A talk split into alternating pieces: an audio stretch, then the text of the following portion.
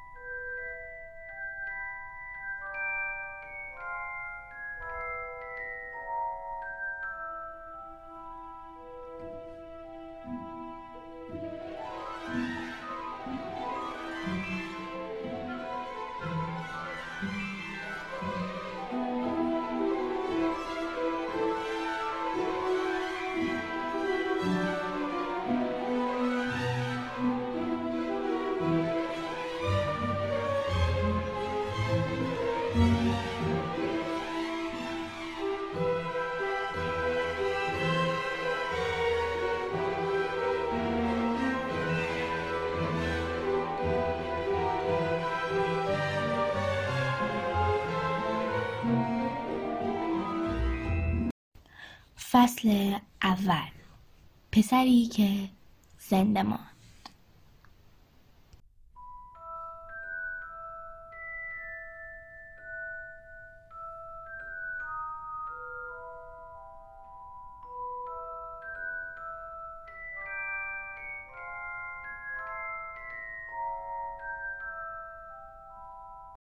آقا و خانم درزلی ساکن خانه شماره 4 خیابان پرایوت درایو بودند. خانواده آنها بسیار معمولی و عادی بود. آنها از این بابت بسیار راضی و خوشنود بودند. این خانواده به هیچ وجه با امور مرموز و اسرارآمیز سر و کار نداشتند، زیرا سحر و جادو را عمل محمل و بیهوده‌ای می‌پنداشتند و علاقه به این گونه مسائل نداشتند. آقای درسلی مدیر شرکت دریکسازی گرونینگز مرد درشت اندام و قوی هیکل بود، با گردنی بسیار کوتاه و سیبیل بلندی نیز داشت. همسر او خانم درزلی زنی لاغرندام بود با موهای بور و گردن کشیده و بلندی گردنش بسیار برایش مفید بود، زیرا بیشتر وقتش را به صرف سرک کشیدن به خانه همسایه ها می کرد. آنها پسری داشتند به نام دادلی که به عقیده خودشان لنگه نداشت. آنها خانواده مرفهی بودند و هیچ کم و کسری نداشتند، اما در این خانواده رازی وجود داشت که نباید برملا می شد. آنها همیشه در حول هراس بودند که مبادا روزی کسی به رازشان پی ببرد. حتی تصور اینکه کسی از خانواده پاتر چیزی بداند برایشان غیر قابل تحمل بود. آقا و خانم درزلی ساکن خانه شماره 4 خیابان پرایوت درایو بودند. خانواده آنها بسیار معمولی و عادی بود. آنها از این بابت بسیار راضی و خوشنود بودند. این خانواده به هیچ وجه با امور مرموز و اسرارآمیز سر و کار نداشتند، زیرا سحر و جادو را عمل محمل و بیهوده‌ای می‌پنداشتند و علاقه به این گونه مسائل نداشتند. آقای درسلی مدیر شرکت دریکسازی گرونینگز مرد درشت اندام و قوی هیکل بود، با گردنی بسیار کوتاه و سیبیل بلندی نیز داشت. همسر او خانم درزلی زنی لاغرندام بود با موهای بور و گردن کشیده و بلندی گردنش بسیار برایش مفید بود، زیرا بیشتر وقتش را به صرف سرک کشیدن به خانه همسایه ها می کرد. آنها پسری داشتند به نام دادلی که به عقیده خودشان لنگه نداشت. آنها خانواده مرفهی بودند و هیچ کم و کسری نداشتند، اما در این خانواده رازی وجود داشت که نباید برملا می شد. آنها همیشه در حول هراس بودند که مبادا روزی کسی به رازشان پی ببرد. حتی تصور اینکه کسی از خانواده پاتر چیزی بداند برایشان غیر قابل تحمل بود. خانم پاتر خواهر خانم درزلی بود. سالها بود که یکدیگر را ندیده بودند. در واقع خانم درزلی وانمود میکرد که خواهری ندارد، زیرا او و شوهر بی‌مصرفش ذره‌ای به خانواده آنها شباهت نداشتند. درزلی‌ها همیشه از این واهمه داشتند که روزی خانواده پاتر در آن حوالی آفتابی شوند و سر زبانها بیفتند. آنها ایرا ریز می دانستند که خواهر خانم درزلی یک پسر کوچک دارد، ولی هرگز او را ندیده بودند و این خود بهانه دیگری برای دوری کردن از پاترها به دست آن می داد، زیرا نمیخواستن پسرشان با خانواده پاترها دوست و همبازی شود. خلاصه داستان ما از یک روز سه‌شنبه آغاز شد. صبح آن روز وقتی آقا و خانم درزلی از خواب بیدار شدند، هوا ابری بود، اما همه چیز عادی به نظر می رسید و هیچ نشانه‌ای از وقوع یک واقعه عجیب و اسرارآمیز در کشور وجود نداشت. آقای درزلی که آواز را زیر لب می‌خواند، یکی از کراوات‌های تکاریش را برداشت و خانم درزلی نیز همانطور که پشت سر این و آن غیبت می‌کرد، دالی جیغ جیغ را روی صندلی اسنشاند. هیچ یک از آنها جغد قهوه‌ای که راکب در مقابل پنجره پرزد و رفت ندیدند. ساعت 8:30 آقای درزلی کیفش را برداشت تا به محل کارش برود. از همسرش خداحافظی کرد، اما از آنجا که دادلی نحس شده بود و بهانه می‌گرفت، نتوانست او را ببوسد. دادلی با اوقات تلخی غذاش را به در و دیوار پرتاب می‌کرد. آقای درزلی گفت: ای ورجک فسقلی، و در حالی که از ته دل می‌خندید از در بیرون رفت. سوار اتومبیلش شد و دنده عقب از پارکینگ بیرون آمد. اولین صحنه غیر عادی آن روز گربه‌ای بود که نقشه ای را می‌خواند. یک آن متوجه آن که دیده شده بود نشد، اما بلافاصله رویش را برگرداند تا نگاه دیگری بکند.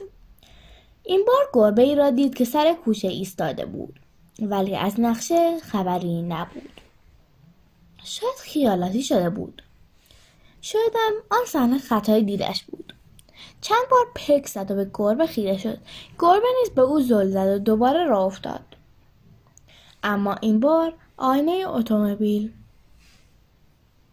گربه را زیر نظر داشت. آقای درزلی به خود نهیب زد: نه، داره تابلو رو نگاه میکنه، ولی گربا که نمیتونن نقشه یا تابلو بخونن. او روی صندلی اتومبیل جابجا شد و به فکر گربه دیگر نبود. اکنون به سمت شهر میرفت و جز سفارش عظیم دریل آن روز به هیچ چیز دیگری فکر نمیکرد. در حاشیه شهر ترافیک سنگینی بود و همونجا چشمش به افرادی افتاد که لباسهای عجیب و غریبی به تن داشتند و جلب توجه می‌کردند.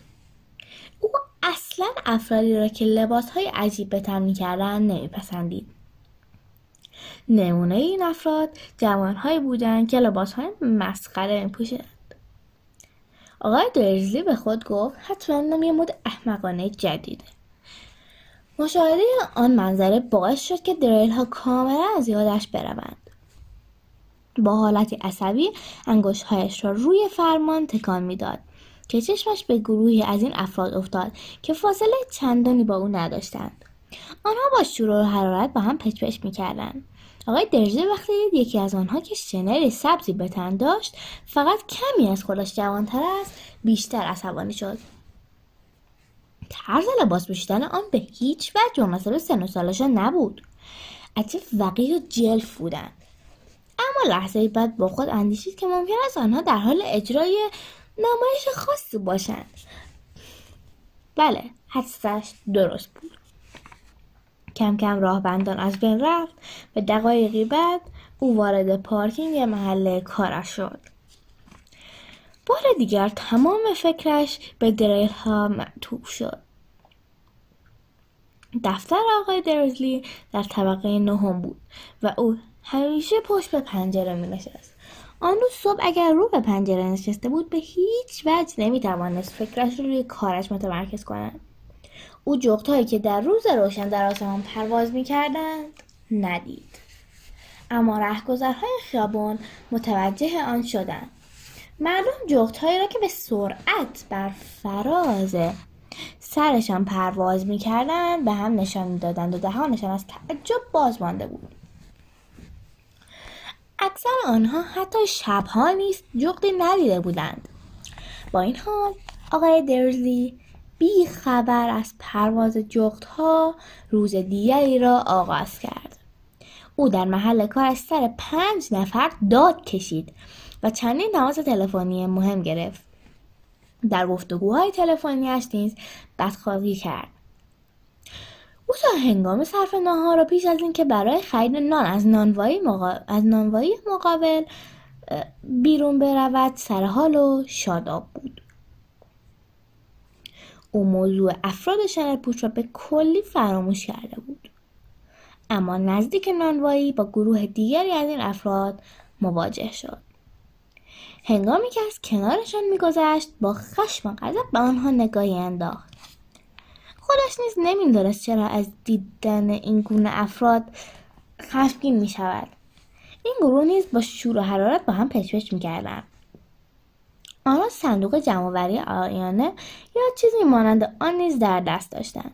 آقای درزی در راه بازگشت از نانوایی کیسه محتوای یک دونات بزرگ را محکم گرفته بود و هنگامی که از کنار آن گروه عجیب می‌گذشت چند کلمه از حرف‌های آنها را شنید که می‌گفتند: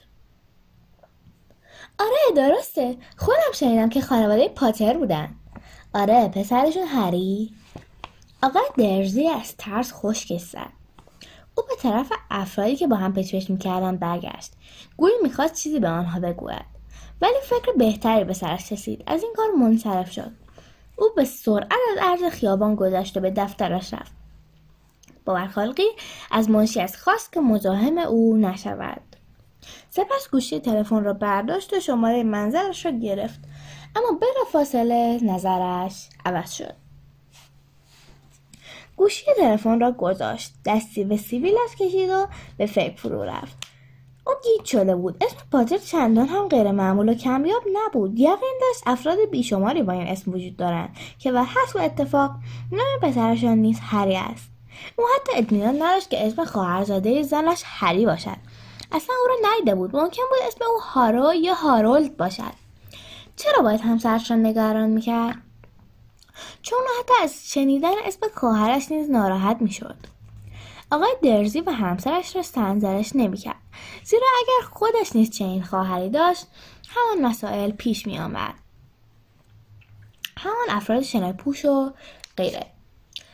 آن روز بعد از ظهر تمرکز روی کار بسیار دشوار به نظر می رسید. آقای درزی ساعت 5 هنگام خروج از ساختمان شرکت چنان مضطرب بود که جلوی در به شخصی تنه زد و بلافاصله عذرخواهی کرد. او قفلتاً به پیرمردی نحیف تنه زده بود. پیرمرد تعادلش را از دست داد و چیزی نمانده بود که به زمین بیفتد. چند لحظه بعد که آقای درزی به خود آمد متوجه شد که پیرمرد چنل بنفش رنگی به تن دارد و به نظر نمی رسید از این برخورد ناگهانی ناراحت شده باشد.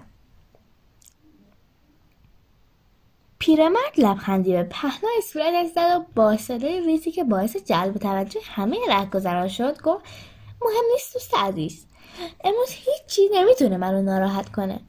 برو خدا رو شکر کن که بالاخره طرف رفته. حتی مشنگایی مثل تو هم باید در چنین روزی جشن بگیرن و شادی کنن. پیرمرد صمیمانه آقای درزی رو در آغوش فشرد و سپس از او دور شد. آقای درزی سر جاش میخکوب شده بود. یک پیرمرد او را در آغوش گرفته بود و او را مشنگ خطاب کرده بود. او هیچ از حرفهای سر در نیاورده بود. دلواپس و آشفته به سرعت به سوی اتومبیلش رفت و راه منزل را در پیش گرفت. با اینکه به خواب و رویا علاقه نداشت، امیدوار بود که همه اینها را در خواب دیده باشد. پیش از آن هرگز چنین آرزویی نکرده بود. پس از ورود به پارکینگ منزلش، اولین چیزی که توجهش را جلب کرد همان گربه‌ای بود که صبح دیده بود. تردیدی نداشت که همان گربه است. زیرا خطهای دوره چشمش به همان شکل بودند. دیدن مجدد آن گربه اصلا برای خوشایند نبود. این بار گربه روی دیوار حیاط منزل او نشسته بود. آقای درزلی با صدای بلند گفت پیشته. گربه از جاش تکان نخورد و با قیافه جدی به او زل زد. آقای درزلی متحیر بود. آیا رفتار آن گربه طبیعی بود؟ وارد خانه شد و کوشید آرامش خود را حفظ کند. همچنان مصمم بود که از ماجرای آن روز به همسرش چیزی نگوید. خانم درزی روز عادی خوبی را پشت سر گذاشته بود. سر شام درباره اختلاف زن همسایه با دخترش صحبت میکرد. بعد گفت که تاجر کلمه جدید یاد گرفته. نمیخوام. آقای درزی در تمام مدت میکوشید که رفتار عادی داشته باشد. وقتی دادلی خوابید او به اتاق نشیمن رفت که آخرین بخش خبری آن شب را از دست ندهد. درست به موقع تلویزیون را روشن کرد. گوینده اخبار میگفت بنا به گزارش شما کردن هموطنان عزیز از گوشه و کنار کشورمان، امو جغدا در سراسر کشور رفتار غیر عادی از خود نشان دادند. به طور کلی جغدا شبها به شکار میپردازند و به ندرت در روشنایی روز ظاهر میشوند. اما امروز از طلوع آفتاب تا این لحظه صدها جغد در سراسر کشور مشاهده کردند. کارشناس‌ها قادر به توصیف علت این تغییر ناگهانی در الگوی رفتاری جغدها نیستند. گوینده اخبار پوزخندی زد و ادامه داد عجیبه. خب حالا به سراغ جیم مک‌گافین و گزارش وضع هوا میریم. جیم، امشب هم شاید رگبار جغدها خواهیم بود. کارشناس هواشناسی گفت تدی، از شوخی گذشته حوادث عجیب امروز به رفتار غیرعادی جغدها ختم نشده.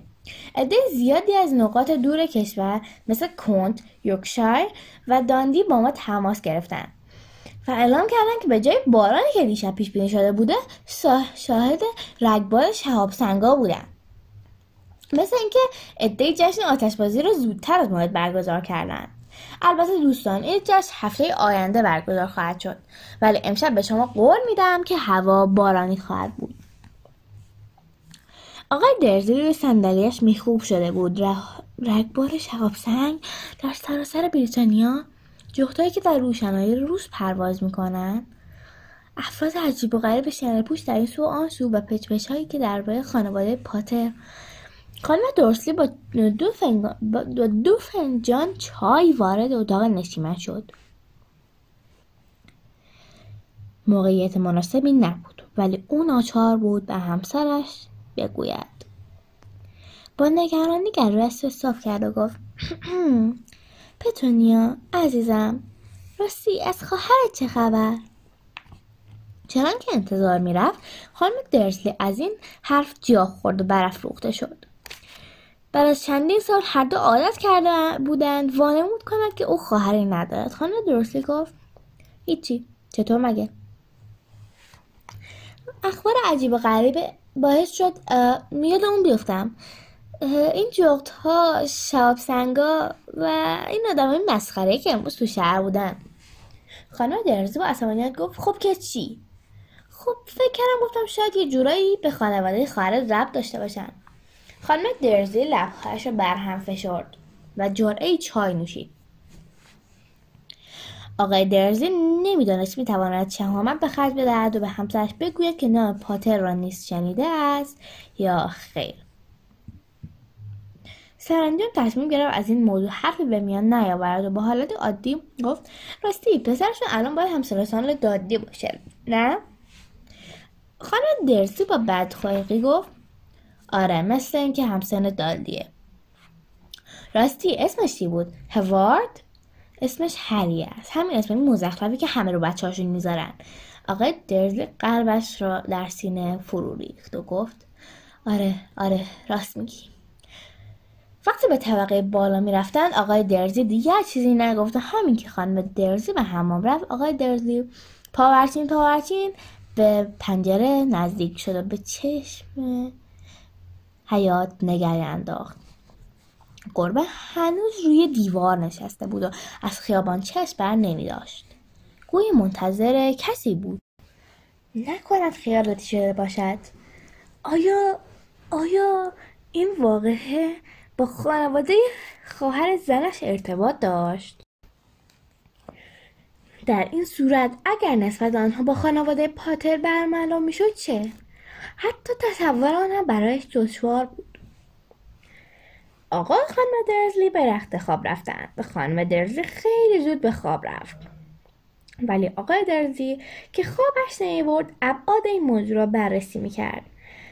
آخرین فکری که به ذهنش رسید و خیالش را راحت کرد این بود که اگر هم خانواده پاتر در این مسائل دخیل بودند دلیلی نداشت که به سراغ او و همسرش بیایند. آنها به خوبی می‌دانستند که آقای درزلی و همسرش درباره آنها چه نظری دارند. حتی تصور این که روزی درگیر مسائل احتمالی آن شوند بعید به نظر می رسید. خمیازه کشید و قد زد. نه، این موضوع به هیچ وجه نمی توانست در زندگی آنها تأثیر بگذارد. اما او سخت در اشتباه بود.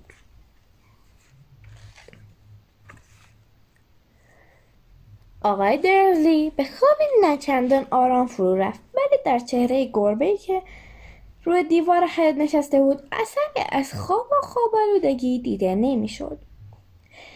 مثل یک مجسمه بی حرکت روی دیوار نشسته بود و بی آنکه پلک بزند به نقطه دوری از خیابان خیره شده بود. حتی هنگامی که یک نفر در خیابان مجاور در اتومبیلش را محکم بست یا وقتی دو جغد از بالای سرش پر زدند و رفتن از جایش تکان نخورد. تا نیمه های شب همانطور بی حرکت نشسته بود. در نقطه‌ای که گربه در آن چشم بر نمی داشت مردی از دور نمایان شد. چنان ساکت و بی صدا پدیدار شده بود که گویی از زمین سبز شده بود. گربه دومش را تکان داد و چشمهاش را تنگ کرد. تا آن لحظه چنین مردی در پرایوت درایو قدم نذاشته بود. مرد بلند قامت و لاغر اندام بود. از مو و ریش نقره‌فامش معلوم بود که پیر است. ریش و مویش چنان بلند بود که میتواند آنها را در شلوارش جا بدهد. لباس رسمی بلند و گشادی به تن داشت و شنل ارغوانی رنگش روی زمین کشیده میشد. پودین‌های پاشنه بلند و سگکداری به پا داشت. چشم‌های آبی روشن او از پشت شیشه‌های نیم دایره‌ای عینک شفافش درخشان بود. به نظر می‌رسید بینی عقابی کشیده‌اش دست کم 2 بار شکسته باشد. اسم این مرد آلبوس دامبلدور بود. گویا آلبوس دامبلدور خبر نداشت که به خیابان قدم گذاشته است که در آن هیچ چیز از اسمش گرفته تا پوتین‌هایش ناخجسته و ناخوشایند است.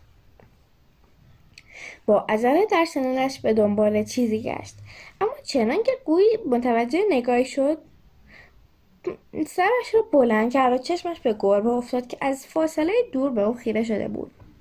به دلایلی از دیدن گربه خوشنود شد و خنده کنان گفت باید حدس می‌زدم. در آن لحظه چیزی را که می‌خواست در جیبش پیدا کرد. که مانند یک فندک نقره‌ای بود. با انگشت آن را باز کرد و بالای سرش نگه داشت و آن را فشرد. نزدیکترین چراغ خیابان صدایی کرد و خاموش شد. 12 بار این حرکت را تکرار کرد تا سرانجام خیابان تاریک شد. تنها نقاط روشن خیابان چشم‌های گربه بود که از دور می‌درخشید. حالا اگر خانم درزلی فوزول هم از پنجره سرک می‌کشید، نمی‌فهمید در پیاده رو چه می‌گذرد. دامبلدور خاموش کن را در جیبش گذاشت و به سوی خانه شماره 4 در پایین خیابان حرکت کرد.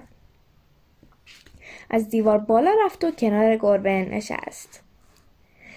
به او نگاه نمی کرد، اما پس از مدتی شروع به صحبت کرد و گفت: پروفسور مکگاناگال، از دیدن شما در اینجا خیلی تعجب کردم.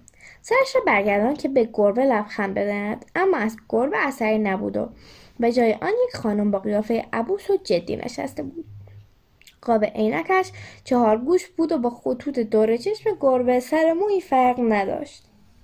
اون شنل سبز رنگی به تن داشت و موهای سیاهش را محکم پشت سرش جمع کرده بود. قیافش آشفته و پریشان به نظر می رسید و او پرسید: از کجا منو شناختی؟ آخه پروفسور عزیز، هیچ گربه‌ای مثل مجسمه بی حرکت نمیشینه. اگه شما از صبح تا شب روی یه دیوار آجری می نشستین، بدنتون خوش می شد. چی؟ یعنی از صبح به جای شادی و پایکوبی اینجا نشسته بودیم. سر راه که می اومدم 10 تا 12 تا جشن و سربر بود. پروفسور مکگاناگال با غضب بینیش رو بالا کشید و با بیقراری گفت: بله درسته، همه جشن گرفتن، ولی فکر میکنی همه بی احتیاطی نمی کنن؟ به هیچ وجه. حتی ماگه ها یه چیزایی فهمیدن، تو اخبارشون منعکس کردم. پروفسور مکگاناگال باز حرکت سر به پنجره اتاق نشیمن درزلی ها اشاره کرد و ادامه داد: من خودم شنیدم، جوخا دست درست پرواز میکردن و شهاب سنگا اونا که احمق نیستن، علم مشنگا محدود به مشاهداتشونه. از دیدن اینجور چیزا تعجب کردن. اون شهاب سنگا توی کند، شرم منم که کار دیدلاس دیگل بوده.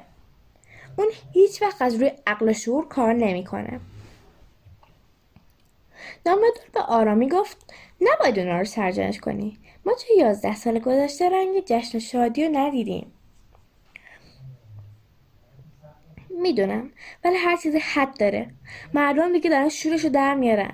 توی روز روشن تو خیابونه راه میافتن و چای پراکنی میکنن. حداقل لباس مشنگا رو هم نمیپوشن. او زیر چشمی به دامبلدور نگاهی انداخت. گوی انتظار داشت او چیزی بگوید، ولی دامبلدور چیزی نگفت. پروفسور مکگاناگال به حرفش ادامه داد: چقدر جالب میشد اگه دقیقا همون روزی که طرف ناپدید شد مثلا کارم به اسرار ما پی میبردن. دامبلدور، من گمان میکنم اون واقعا رفته. بله، برگرد نداره. هم باید خدا رو شکر کنین. آب نبات لیمویی میخوری؟ چی؟ آب نبات لیمویی یه جور آب نبات مشنگاست که من خیلی دوست دارم. پروفسور مکگاناگال که فکر میکرد موقع مناسبی برای آب نبات نیست، با بیمیلی گفت: نه متشکرم. همونطور که گفتم، اگه هم طرف رفته باشه پروفسور عزیز، مطمئنم که خانم باشعور رو فهمیده مثل شما میتونه اسم اونو به زبون بیاره. همش طرف خیلی مسخره و بی‌معنیه. 11 ساله که میخوام مردم رو متقاعد کنم که اونو به اسم واقعیش یعنی ولدمورت خطاب کنن. پروفسور مکگاناگال به خود رزید، اما دامبلدور که سرگرم باز کردن دو آب نبات لیمویی بود توجهی به اون نکرد. با گفتن طرف بیشتر گیج میشیم. به نظر من هیچ دلیل نداره که اسم ولدمورت رو به زبون نیاریم. پروفسور مکگاناگال برافروخته شد و با حالت تحسین‌آمیزی گفت: میدونم از نظر شما ایرادی نداره، ولی شما با بقیه فرق دارین. همه میدونن که طرف ببخشید ولدمورت فقط از شما حساب میبره. دامبلدور با خونسردی گفت: دارین اغراق میکنید. ولدمورت نیروهایی داشت که من هیچ وقت نداشتم. چرا داشتین؟ ولی شما نجیبتر از اون هستین که بخواین از اینجور نیروها استفاده کنین. چقدر خوبه که هوا تاریکه. آخرین باری که از خجالت سرخ شده بودم وقتی بود که خانم پامفری از روی گوشیام تعریف کرد. پروفسور مکگاناگال نگاهی به دامبلدور انداخت و ادامه داد: پرواز جغت ها که چیزی نیست. از شاید پخش شده خبر ندارین. خودتون که این مردم میشناسین، میدونین چه حرفایی میزنن، مثلا در اینکه چرا اون ناپدید شد و یا اینکه سر آخر کی جلوش ایستاد و اونو از میدون به در کرد. به نظر میرسید به موضوعی که ما یا نگرانی پروفسور مکگاناگال بود نزدیک تر شدند، زیرا دیگر تمایل به ادامه بحث نداشتند. همان موضوعی بود که دامبلدور از اهمیت موضوع حکایت میکرد، زیرا او هیچ وقت نه در قالب گربه نه در قالب یک زن به دامبلدور آنگونه نگاه نمیکرد.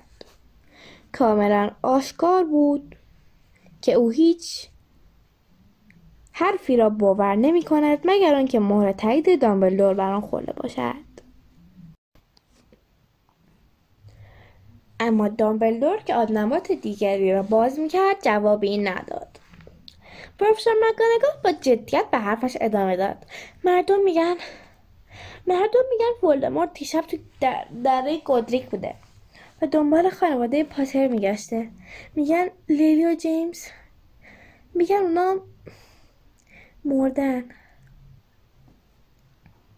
دامبلدور سرش را پایین انداخته به پروفسور مکگاناگال که نفسش در سینه حبس شده بود نگاهی انداخت.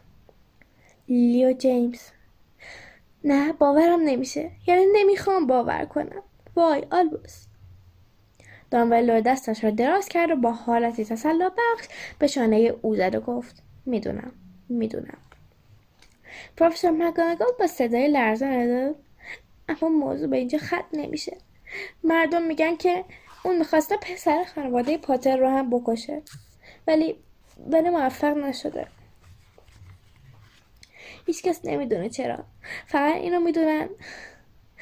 اینو میدونن که وقتی نتونست هری پاتر رو بکشه قدرتش از بین رفت و باعث شد که بره. دامبلدور با چهره اندوهگین سرش را تکان داد و حرف او را تایید کرد. پروفسور مکگاناگال که زبونش بند آمده بود با لکنت گفت پس این واقعیت داره. اون که همه آدم کشته، این همه تجربه داره، چطور نتونسته یه پسر بچه گوشولو رو بکشه؟ من موندم که چطوری هری زنده موند. دامبلدور گفت ما فقط میتونیم یه چیزهایی رو حدس بزنیم، ولی ممکنه هیچ وقت به حقیقت پی نبریم. پروفسور مکگاناگال دستمال توردوزی شده‌ای را بیرون آورد و چشمانش را پاک کرد. دامبلدور با صدای بلند بینیش را بالا کشید و ساعت طلایی‌اش را درآورد و به آن نگاهی انداخت. ساعت عجیب بود. 12 عقربه داشت ولی هیچ عددی روی صفحه‌ای نبود. در عوض سیاره‌های کوچکی در حاشیه صفحه دور می‌زدند. بی تردید دامبلدور از طرد کار آن ساعت سر در می آورد، زیرا آن را در جیبش گذاشت و گفت هاگرید دیر کرده. راستی اون حتما به شما گفته که من قرار بیام اینجا، نه؟ بله. نمیخوایم به من بگیم برای چی به اینجا اومدیم؟ من اومدم که هری رو به خاله و شوهرخاله‌اش تحویل بدم. اونا تنها قوم و خویش هری هستن. پروفسور مکگاناگال از جا پرید و به خانه شماره 4 اضافه کرد و گفت منظورتون همین خونه است؟ یعنی هم کسایی که تو این خونه زندگی میکنن؟ شما نباید این کارو بکنین. من صبح رفتنشون زیر نظر گرفتن. اینا هیچ شباهتی به من ندارن. یه پسر هم دارن. خودم دیدم که پسرشون توی خیابون به مادرش لگد می‌ذاره و داره فریاد از این شکلات می‌خواد. هری پاتر قراره اینجا زندگی کنه؟ دامبلدور با قاطعیت گفت اینجا برای هری از همه جا بهتره. وقتی بزرگ بشه خاله و شوهرخاله‌اش همه چیزو براش توضیح میدن. من براشون یه نامه نوشتم. پروفسور مکگاناگال دوباره زیر لب گفت نامه. به نظر شما میشه همه چیزو توی این نامه توضیح داد؟ اونا هیچ وقت هری رو درک نمیکنن. اون مشهور میشه. یه قهرمان افسانه‌ای میشه. تعجبی نداره که اگه در آینده مردم مثل امروز و روز هری پاتر نامگذاری کنن. چه کتاب‌هایی که دربارش نمی‌نویسن، تمام بچه‌های دنیا اونو می‌شناسن. دامبلدور از بالای شیشه‌های نیم‌داری عینکش نگاهی به اون انداخت و گفت کاملاً درسته. همین کافیه که نظر عقیده هر بچه‌ای رو عوض کنه. اون قبل از اینکه بتونه راه بره یا حرف بزنه معروف و مشهوره، در حالی که خودش هیچی یادش نمیاد. یه میدونی چقدر به نفعشه که دور از این جنجال هیاهوی بزرگ بشه؟ هر وقت بزرگ شد و برای درک این مطلب آمادگی لازم را پیدا کرد، همه چیز را بهش میگن. پروفسور مک‌گاناگال دهانش رو باز کرد و میخواست که چیزی بگوید، اما تغییر عقیده داد. سپس آب دهانش رو قورت داد و گفت بله حق با شما، ولی این بچه چطوری باید اینجا بیاد؟ ناگهان نگاهی به شنل دامبلدور انداخت. انگار فکر کرده ممکن است دامبلدور هری را زیر شنلش پنهان کرده باشه. دامبلدور گفت قراره هاگرید اون رو بیاره. نظر شما هاگرید برای این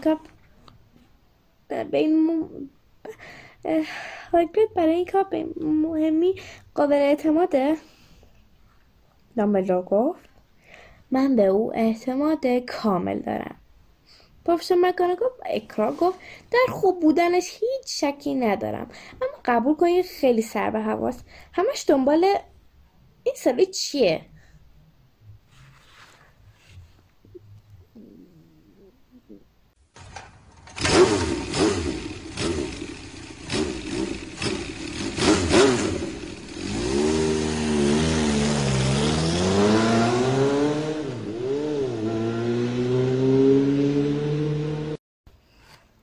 صدای تقاطقی گفت و گوی آن دو را قطع کرد. صدا به تجهیز بلندتر شد. آنها به بالا و پایین خیابان نگاه کردند تا شاید نور چراغ اتومبیل را ببینند. ناگهان صدای تقاطق به صدای بلند و ماهیبه تبدیل شد. هر دو به آسمان نگاه کردند. موتورسیکلت عظیمی از آسمان پایین آمده در خیابان مقابل به زمین نشست. موتورسیکلت بزرگی بود، اما در مقایسه با پای بلند راکبش کوچک به نظر می رسید. بلندی قامت موتورسوار دست کم 2 برابر پهنای بدنش و 5 برابر افراد معمولی بود.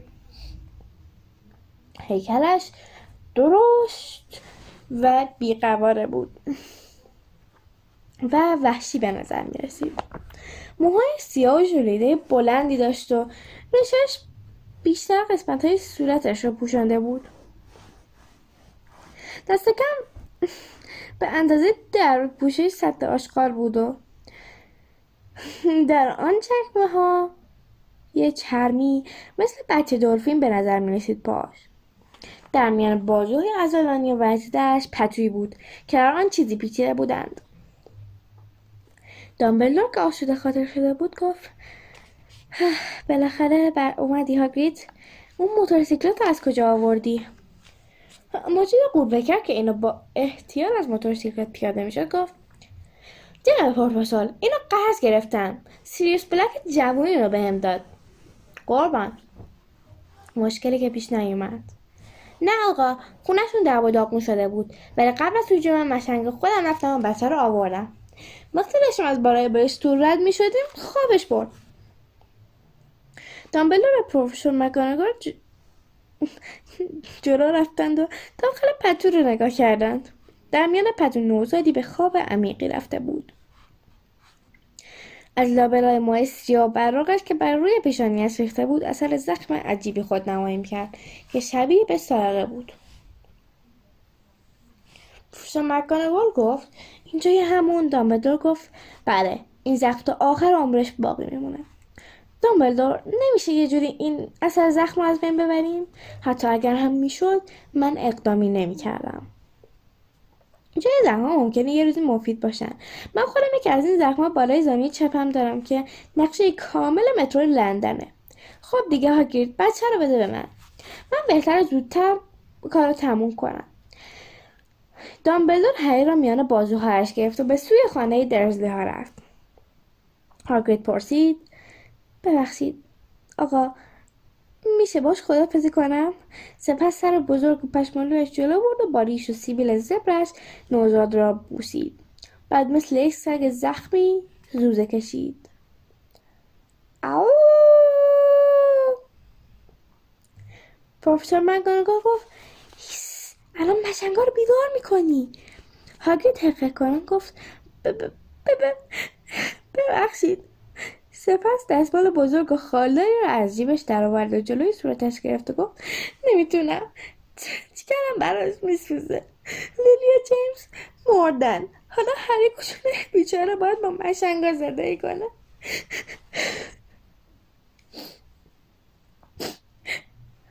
پروفسور مک‌گاناگال به آرامی هاگرید رو نوازش کرد و زیر لب گفت آره خیلی سخته، ولی هاگرید بهتر آرامشتو حفظ کنی و سر صدا نکنی وگرنه لو میریم و مشنگا پیدامون میکنن ها.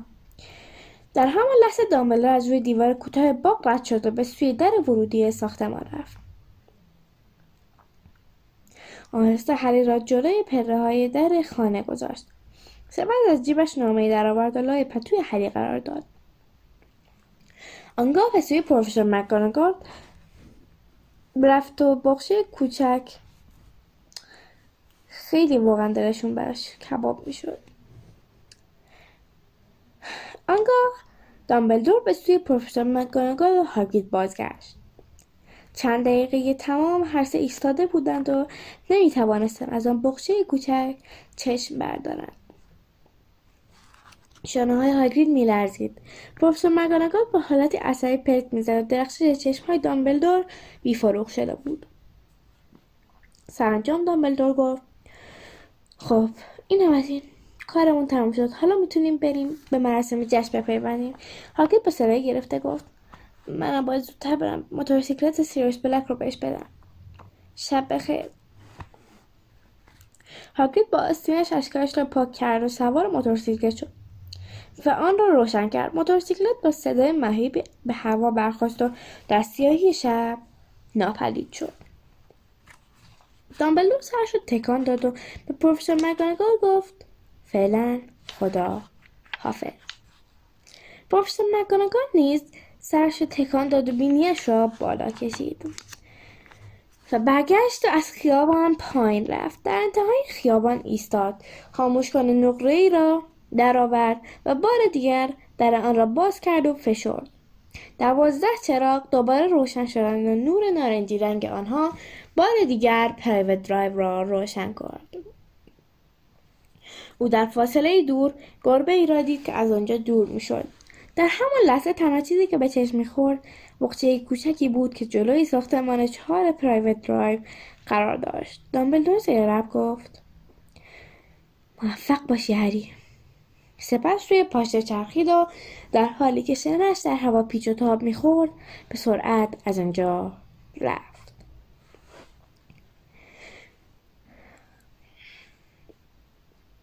در تاریکی شب نسیمی لابلای پرچین‌های آراسته پرایوت درایو می‌وزید.